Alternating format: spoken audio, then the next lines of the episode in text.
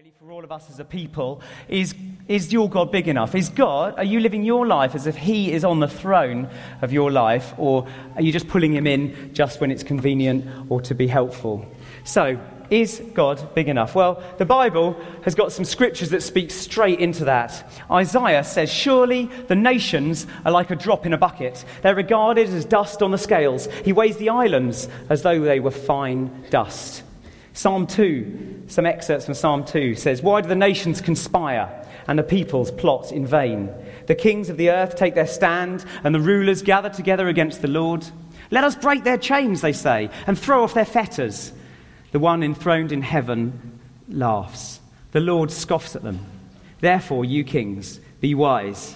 Be warned, you rulers of the earth. Now, when it says the Lord scoffs at them, I don't actually think God kind of, um, you know, God is perfect, God is good. He, he's, he's actually just got an accurate assessment of how big he is and how tiny they are. Maybe a bit like as a parent, you've got a, a, little toddler that has a strop sometimes about something, and they see the world like this, and you as a parent stand back and smile at them, thinking, man, you got that so out of perspective. You love them, but you kind of laugh at them. So that's sort of, I feel, is God's heart towards us. Actually, God is so big, we're so little, and we get things out of perspective.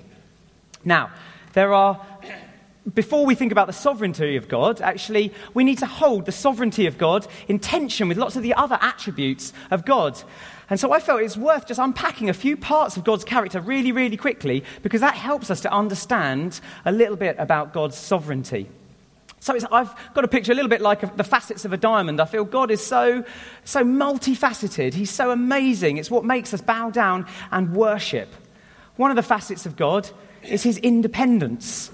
In Acts, it says that he's not served by human hands as if he needed anything. God doesn't need us. God didn't make us because he was lonely or he was somehow incomplete. God exists above, uh, above time. He was there before time started. Within the Trinity, there's relationship between Father, Son, and Holy Spirit. There's freedom there's freedom as part of God's character. God does what he pleases. Nothing in all creation can hinder God from accomplishing his will. Psalm 115:3 says, Our God is in heaven, he does whatever pleases him. Got a quote from Wayne Grudem, who's, who's just a really inspiring theologian, and he says this Because God is free, we should not try to seek any more ultimate answer for God's actions in creation than the fact that he willed to do so uh, he willed to do something and that his will has perfect freedom. Sometimes people try to discover the reason why God had to do one or another action, such as create the world or save us. It's better simply to say that it was God's totally free will. That, that was the final reason why he chose to create the world and to save sinners. Another facet of God's character is his omnipotence. The word comes from omni, meaning all, and potens means, means powerful. God is all powerful. He is able to do anything. I want to just quote three people in the Bible who testify to this. Paul says that God is able to do far more than we can even imagine. Gabriel, the angel, when he speaks to Mary, he says, With God, nothing is impossible. And Jesus himself in Matthew says, With God, all things are possible. So, this brings us on to God's sovereignty. Because although God can do all things, because of some of the aspects of God's character, he actually chooses to limit what he can do. There are some things that actually God can't do. So, for example, God can't do anything that would deny his own character. Okay, the Bible says God can't lie. God doesn't lie because God is truth. So, there are some aspects of God. God can't cease to exist because he's God. God can't be tempted. So he can't act in any way which is inconsistent with any of his attributes. Now, the sovereignty of God is a little bit like the Lord is, is a, a sovereign ruler or a king, and God rules over this earth like a, a cosmic king, a cosmic creator. So, my challenge to us this morning is Has God become too small in your eyes? Is he God Almighty rather than God Almighty? Let's have a little bit of John Piper just to, just to move us on. It says this, this John Piper says this Against the overwhelming seriousness and weight of the Bible, much of the church is choosing at this very moment to become more light and shallow and en- entertainment orientated and therefore successful in its irrelevance to massive suffering and evil. The popular God of fun church is simply too small and too affable to hold a hurricane in his hand. The biblical categories of God's sovereignty lie like landmines in the pages of the Bible, waiting for someone to seriously open the book. They don't kill, but they do explode trivial notions of the Almighty. So, we, hopefully, this morning we are going to see how God, in his sovereignty, is, um, his character is demonstrated through this passage in Isaiah. So, let's go on to the background of the passage. Um, just out of interest, I don't know how many of these, these series you've, um, you've sat through, but um, I love the, the PowerPoints that John Athill knocks up for us. But I, I sometimes wonder that this little, um, little sun in the corner just, um, just reminds me. Oh, hold on. Oh, okay, I've not got that slide. Maybe the Lord took that bad joke out. Fantastic. Okay, so let's look at the background of the passage, shall we? Um, I, did, I did a bit of a, a study across our youth leaders, and um, loads of them are godly young men and women who love the Bible and love Jesus. And I sort of said to them, oh, over this Isaiah series, how confident do you feel in terms of the history of Israel, the kind of the cultural context into which Isaiah was preaching? Because I don't know about you, but I feel there's a, a bit of an elephant in the room for me that often when we approach Isaiah, actually we can be unsure of, well, where does this prophecy speak into? Because Isaiah tends to group his prophecies by theme rather than chronologically. I really want to plug a book by Phil Moore. I'm going to make this my, my kind of aim every time I come up and preach, but straight to the heart of Isaiah. Phil Moore very clearly places Isaiah into culture, you know, so he talks through the cultural and historical background into which Isaiah preached. And his main theme is, uh, as it says on the front, God is bigger than you think. So I really want to encourage you, if your, your times with God are getting a bit stale, grab, grab a copy of that book and dig into Isaiah with Phil Moore. So, just a very, very quick overview. We know there were the 12 tribes of Israel that, that God led out of Egypt. And um, at about 930 BC, when Solomon dies, his son Rehoboam takes over and there's a split in Israel. And in 1 Kings, it details the split that some tribes go one way and some tribes go another way. Ten tribes went north, breaking away, subsequently referred to as Israel, with their capital Samaria. The other tribes, Judah, Benjamin, and the Levites, formed a southern kingdom known as Judah, with their capital Jerusalem, which was ruled by the descendants of David. Hopefully, John Groves will chip in if I go wrong here. However, Isaiah, when he picks things up, he th- picks things up at about 740 BC. Judah's not in a fab place. King Uzziah has just died um, after a long reign, and although it's been a time of relative peace in Judah, God's people have neglected him, he says. They oppress the poor, they lack justice, they have false religious festivals in place. In fact, Isaiah says they're worse than Sodom, which is a city that God totally destroyed. The people of Judah were fairly complacent. They thought that having Solomon's temple um, in their midst meant that they were a branch of heaven on earth. So Isaiah actually is prompted by God to foretell their exile and also their ultimate deliverance. Now, if you look at the, look at the chart here, we've got these kind of the fa- places where Israel and Judah both fall and the people go into exile. And around them at the time, there are other empires that are pressing in on God's people. Tiglath-Pileser becomes the self-appointed king of Assyria, um, and he kind of murders the royal family and takes control of the empire, and he begins military, militarizing his empire, and he conquers Babylon. During his reign, he enters Israel, takes captive many of the tribes of Israel, and takes them off. Meanwhile, in the kingdom of Judah, um, similar thing happens a bit later on. Nebuchadnezzar in 597 BC, he then conquers and again takes captives off including Daniel and Ezekiel. So that's sort of the, the period we're looking at. Isaiah is speaking before some of those events, and actually, we'll look at it in, God's sovereignty, God in His grace speaks into this situation. So let's have a look at the passage. If you want to grab your Bibles, we're going to read Isaiah 45 1 to 7. This is what the Lord says to his anointed, to Cyrus, whose right hand I take hold of, to subdue nations before him and to strip kings of their armor, to open doors before him so that gates will not be shut. I will go before you and will level the mountains. I will break down gates of bronze and cut through bars of iron. I will give you hidden treasures, riches stored in secret places, so that you may know that I am the Lord, the God of Israel, who summons you by name. For the sake of Jacob, my servant, of Israel, my chosen, I summon you by name and bestow on you a title of honor, though you do not acknowledge me. I am the Lord, and there is no other. Apart from me, there is no God. I will strengthen you, though you've not acknowledged me, so that from the rising of the sun to the place of its setting, people may know that there is none besides me. I am the Lord, and there is no other. I form the light and create darkness. I bring prosperity and create disaster.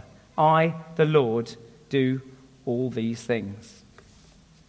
Now, if I'm honest, when I first read the passage that Steve had kind of given to me as part of the preaching series, I did think Steve had given me a bit of a dud. Um, I believe totally that all scripture is God breathed, but actually, on my first few readings, I must say I kind of sat there going, What am I going to get out of this passage? I mean, I, the first thing was who, who was Cyrus? I, I hadn't really got, a, I'm, I'm, not very well up on my biblical history, and I was kind of thinking, Cyrus, Cyrus, who's Cyrus? And I, I don't know about you and where your mind goes, but this is certainly where my mind goes. I came in like a wrecking ball. I never hit no, so hard well. It doesn't really go there. Actually, I'm, I'm closer to Re here. This is where my mind goes. Don't tell my heart, my achy, breaky heart. I just sing along want. think you'd understand. And if you tell my heart, my achy, breaky heart, he might blow up and kill this man. Sorry about that. Anyway, a brief interlude. That will really annoy John Athill because he'll have to take that out of, the, out of the preach now before it goes on the website to contravene copyright regulations. So sorry about that, John. Anyway, that's where my mind went first. So actually, I really had to dig into um, some biblical history and really have a look at who was Cyrus. So, who was he? Well, here is a, um, a relief um, take, taken from, um, from around Babylon. Um, Cyrus, in the ancient days, they didn't have Wikipedia to look him up. So, actually, in the ancient days, if you wanted to look up who Cyrus was, actually, you would go to um, Xenophon's account of Cyrus' history. It's called Cyrus, the Education of Cyrus, and actually, it's called Cyropaedia, which I, I find quite fantastic, which is good. But um, so, Xenophon wrote a book all about his history of Cyrus. And um, Cyrus was the son of a cattle herder from Anshan, which was a very small kingdom which was gobbled up by the Medes, according to Herodotus. Um, Cyrus ruled from about 560 to 530. 30 BC. Um, however, Xenophon's account of Cyrus differs from Isaiah's account of Cyrus, and, and I just want to look at that very briefly. Um, firstly, it's the dating. Xenophon writes about Cyrus about 100 years after Cyrus's death. Isaiah writes about him over a century before he was born, which is amazing. This is the next in a stream of accurate prophecies that Isaiah bring, um, sort of prophesies and comes to pass. He prophesies about Israel, he prophesies about Judah, Assyria, Babylon, and Jesus. And now he's talking about Cyrus. The second area in which Xenophon differs from Isaiah's account is that um, Xenophon emphasizes Cyrus's strength and wisdom as a military leader. In fact, he says that he led military campaigns which brought into subjection every nation without exception. Okay, so he, he was a, an amazing leader, or, or as, we, as we're going to see it, God raised him up to be a great leader. However, Isaiah seeks to emphasize his weakness and his folly. Okay, God is going to use Cyrus, says Isaiah, despite his weakness. Now, there's much in this passage that we've just read that actually God's people, when they heard it, probably wouldn't have disagreed with. The first bit God anoints his leaders. God anoints his leaders. And actually, for us, in the book of Romans, actually, we have, the, we have the verse in Romans that says everyone must submit himself to the governing authorities, for there's no authority except that which God has established. The authorities that exist have been established by God. So God's people probably wouldn't have disagreed with that. Who has stirred up one from the east, calling him to righteousness to his service? So God has stirred up Cyrus and brought him to this place the people of Israel wouldn't have disagreed that actually the conquering power of one of God's leaders is by divine gift, that God gifts his leaders to lead. That God's people are at the center of his concern for the sake of Jacob, my servant, of Israel, my chosen. God is concerned for his people. And also they would agree that God has a worldwide plan for his people. From the rising of the sun to the place of its setting, people may know there's none beside me. However, to call Cyrus his anointed, now that's a challenge to God's people. The word anointed is the same word as the word for Messiah. So actually, Isaiah is saying that God is going to anoint Cyrus like a Messiah to lead his people. Now, that was normally a title reserved for the um, Saul, Israel's first kings, and then the line of David who followed him. It must have seemed to many, maybe God's washed his hands of his people, and maybe he's anointing someone else from outside. God says this I will raise up Cyrus in my righteousness, I will make all his ways straight. He will rebuild my city and set my exiles free. As we'll see, Cyrus was only a temporary Messiah, but God used him for a very specific task at a time when the house of David was in total disarray. Isaiah says that Cyrus was a pagan idolater. What's that got to do with God's people? The people of Israel and Judah must have thought. you know, there are so many great pictures I could find, but we have, for us ourselves, we've got to live within that tension of going, the people that are in power there's something in that dynamic that God has instituted people in positions of leadership across the world. Now, the dear, dear Donald is probably a challenge to us as well. Has, God, has this guy been raised up totally without? Is it, is it a surprise to God? It's not. Nothing takes God by surprise. But there's certainly a challenge to us, isn't it? In terms of how do we view the people in power over us? Does God have anything to do with this world? Or has he stepped back and just left us to our own devices? Cyrus is spoken of as the Lord's shepherd, his anointed, yet he was an idolater. The idea of God's servant runs through Isaiah. Sometimes it's the people of Israel, sometimes it's Isaiah himself, and as we'll see in a minute, Jesus as well is foretold as being God's servant. I've just got to take him off the screen, sorry. There we go. Right. What did Cyrus do? Is the next bit. So, the rise of Cyrus, we believe, is no accident that God has anointed Cyrus. Isaiah has prophesied it over a hundred years before. God's people were foretold that Cyrus would be used by God to rescue his people. What the nations saw happen in due course was God putting his powerful sovereign word into effect. God says this of Cyrus Cyrus is my shepherd and will accomplish all that I please. He will say of Jerusalem, Let it be rebuilt, and of the temple, let its foundation be laid. This pagan king, God says, will fulfill his purposes so exactly that it will be the final proof that the Lord is indeed who he claims to be. And of course, from the historical perspective from which we now stand, the fact that Cyrus did do these things just um, has become a matter of historical record. So let's go back to the story of Cyrus and find out what happened. Well, this kind of little area that I've highlighted is roughly the period that we're, we're looking at now. In 539 BC, Cyrus in, was growing in power and he turned his eyes toward the city of Babylon. Hold on, Babylon? God's people are in Babylon at the moment, in exile, uh, um, captured and away in the city of Babylon.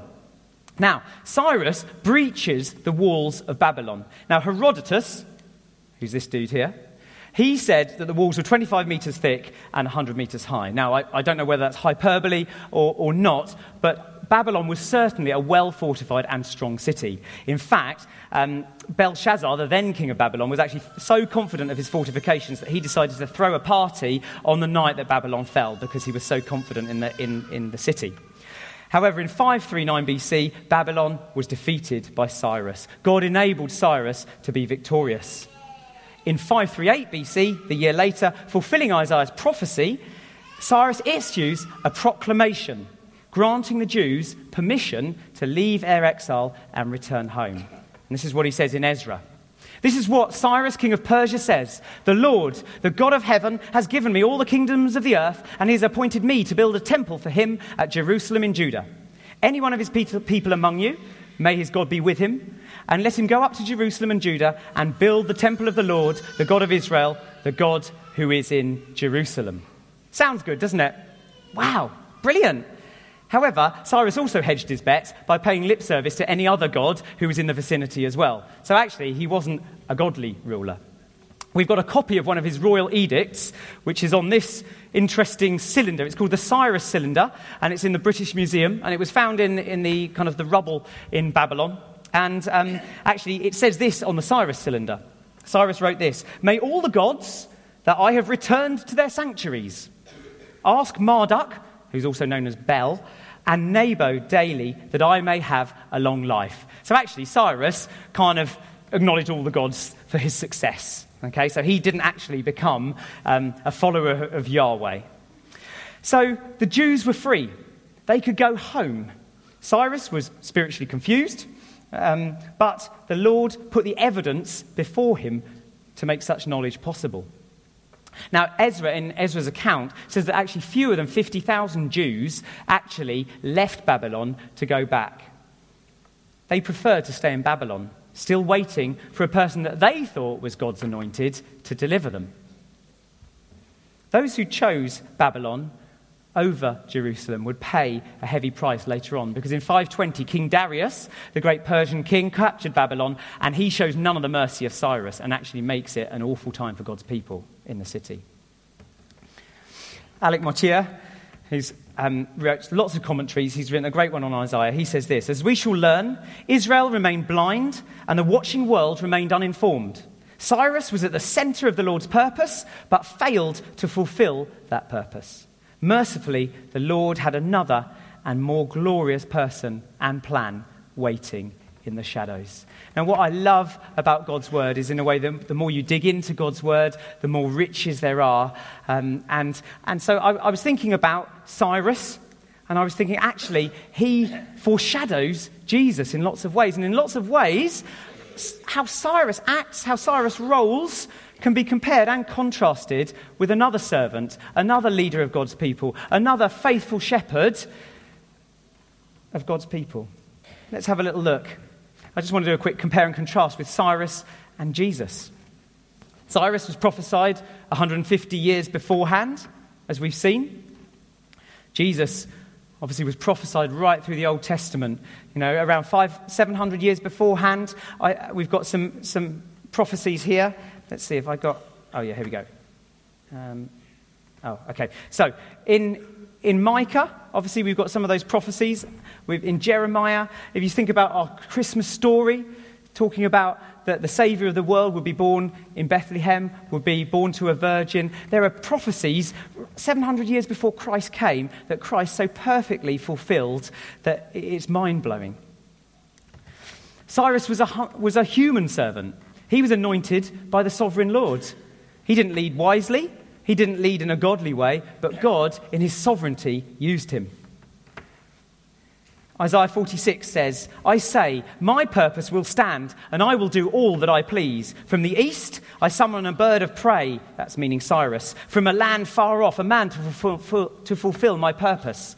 What I have said, that I will bring about. What I have planned, that I will do. Jesus, well, he was the wise, humble, suffering servant. He was anointed by his Father. Isaiah says, See, my servant will act wisely. He will be raised and lifted up and highly exalted. So he will sprinkle many nations and kings. Eh, sorry, he will sprinkle many nations, and kings will shut their mouths because of him.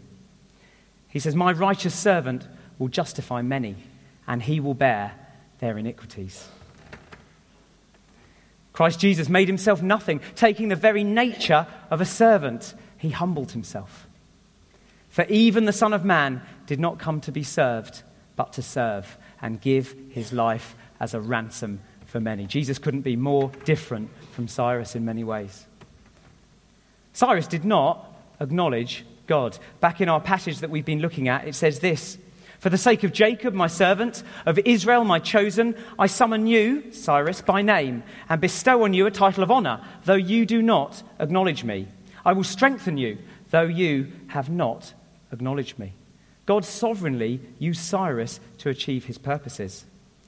However, Jesus did the will of the Father. In John 6, it says, Jesus says this For I have come down from heaven, not to do my will, but to do the will of him who sent me. And this is the will of him who sent me, that I shall lose none of those that he has given me, but raise them up at the last day. For my Father's will is that everyone who looks to the Son and believes in him shall have eternal life, and I will raise him up on the last day. Hallelujah. Jesus consciously did the will of the Father. Ultimately, Cyrus was not recognized by Israel as a leader or as a Messiah, and ultimately, the nations were not affected. Jesus was not recognized by Israel as their Messiah, but actually, his death and his resurrection has affected the world forever. And we sing this morning in the joy of what Jesus did for us in our lives. Alec Motyer, he says this Cyrus had the evidence, but he either did not or would not face its implications. So this morning, are we up to facing those implications of what Christ did for us, of the fact that there is a Lord in heaven, sovereign over history and time? So, my last point is this Are you living as if the Lord is sovereign over your life? We've heard that God is sovereign over history. God is sovereign over time. God is sovereign over leaders. He's sovereign over the whole world and everything in it. But do we truly believe that today? God is never helpless. He's never frustrated. He's never at a loss. And in Christ, God's awesome sovereign providence is there for us. It makes us the most secure, the most free that we can be. So, I feel this morning that God would want to challenge us. Are we living like the people of Israel and Judah, maybe even failing to recognize the hand of God in our own lives? Or are we looking in expectancy that He is at work in all the circumstances of our lives? So, here are some points, some challenge points I want you to take away, pray through, think about. Firstly, have you bowed the knee and acknowledged the Lord as sovereign over your life? You might be in this place this morning and not have given your heart to Jesus Christ. You might be interested in God. You might be interested in the things of God. Well, maybe this morning, today is the time when actually you respond to the Holy Spirit speaking into your heart and giving your life to Jesus repenting of the things that you have done. Unlike Cyrus, just jogging on with life, but actually bowing the knee to God. Not compromising, not following many thoughts and many ideas, but following the one way. If you're a Christian here this morning, are you living as if Jesus is on the throne, or are you just pulling him into your plans? Do you trust in him? Or do you lurch from crisis to crisis, shooting up those kind of arrow prayers in those times of need? Are you looking for God's hand at work in your circumstances, even if it seems bleak from your perspective? Are you looking around and going, actually, although it seems like this, God, you're with me. I trust that you're with me. I know that your spirit is in me. I know that you have plans to prosper me, not to harm me. I know that all these things you, you work for my good. The things might not be good sometimes, but you're working for the good of those who love me, love you. Do you live your life as if God is sovereign, or are there some areas in your life that you don't really believe He's in control of? Because we can, we can acknowledge, oh, yeah, I think God's, God's sovereign. Is He really in control of your health? Do you trust that He's in charge of your health? Do you trust that He's numbered all your days? Do you trust Him for the future, for your job, for your family? Do you believe that God can still use you even though you feel weak and foolish and maybe not up to the job? God, in His grace, used Cyrus. God used Cyrus for His purposes. Do you know what? God can use you, God can use me. The Lord wants to use us to be salt and light amongst those that we live. Acts says he's chosen the exact time and the places where men should live. So God's decided where, that you're, you're called to be where you're living for this time, for this purpose. Do you limit God to what you think constitutes the way God works? God's people didn't recognize Cyrus, even though Isaiah had prophesied it beforehand. God's people didn't recognize him when he came. Do you limit God? Do you go, well, God, you're only going to work in this way? And actually, anything else, that's, that, that can't be God. Who is God currently using in your life to shape you? Now, you might have some great godly Christian brothers and sisters who speak into your life, and I really want to encourage you that part of the joy of being part of God's people is that we can have a role in each other's lives to encourage one another. But actually, from that story of Cyrus, we believe that God can actually use other people who may not even know that the Lord is using them to speak into our lives as well. There might be circumstances and people that maybe are quite oppositional, but actually, God is doing something in our hearts through that time as well. And lastly, do you have expectations of God or expectancy? Steve was talking about this yesterday. Um, we were away with the, el- the elders and wives, and Steve was kind of in- encouraging us to look to God in expectancy rather than thinking about expectations. If we have expectations, it could be that we're praying for something, and if God doesn't deliver on that, you know, it's a linear thing. You know, I'm going to pray here, and God, you're going to come up with the goods there. And, you know, is that how you live your life? You're going, right, I'm going to pray, and then that's going to happen. Then I'm going to do that, and then that's. Or are you living constantly in expectancy? Going, actually, God's on my case. I'm, I'm going to dig into Him, I'm going to seek Him. Okay, I'm going to seek him first in his righteousness and believe that you know, all these other things will be added in due course in the right season. I'd like the worship band just to make their way up. We're going to respond to God today. I'd really love us to sing, Blessed be your name, because the words of that song says that things like you give and you take away, yet my heart will choose to say, Blessed be your name in all circumstances. We're just going to finish with this scripture that I, I, I, felt was really relevant this morning for us to respond to. It says this Be joyful always. That doesn't mean laughing and jolly always, it means joyful. Be joyful in the Lord always. Continually giving thanks in all circumstances. For this is God's will for you in Christ Jesus. I think sometimes we can go, God, what's your will? Am I going there or am I going there?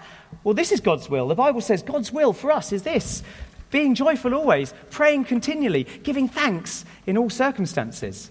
Do not put out the Spirit's fire. Do not treat prophecies with contempt. Test everything. Hold on to the good. Avoid every kind of evil. May God Himself, the God of peace, sanctify you through and through. May your whole spirit, soul, and body be kept blameless at the coming of our Lord Jesus Christ. The one who calls you is faithful, and he will do it. Let's stand together and respond to the Lord. As we sing this, I really want you to bring things that you feel God's just stirring up in your heart at the moment. Some of those challenges, I'm just going to put this, leave that list up there just whilst I finish off.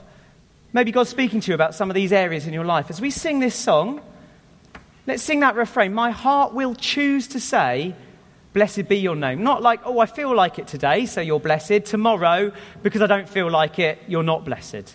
Okay? My heart will choose to say, Blessed be your name.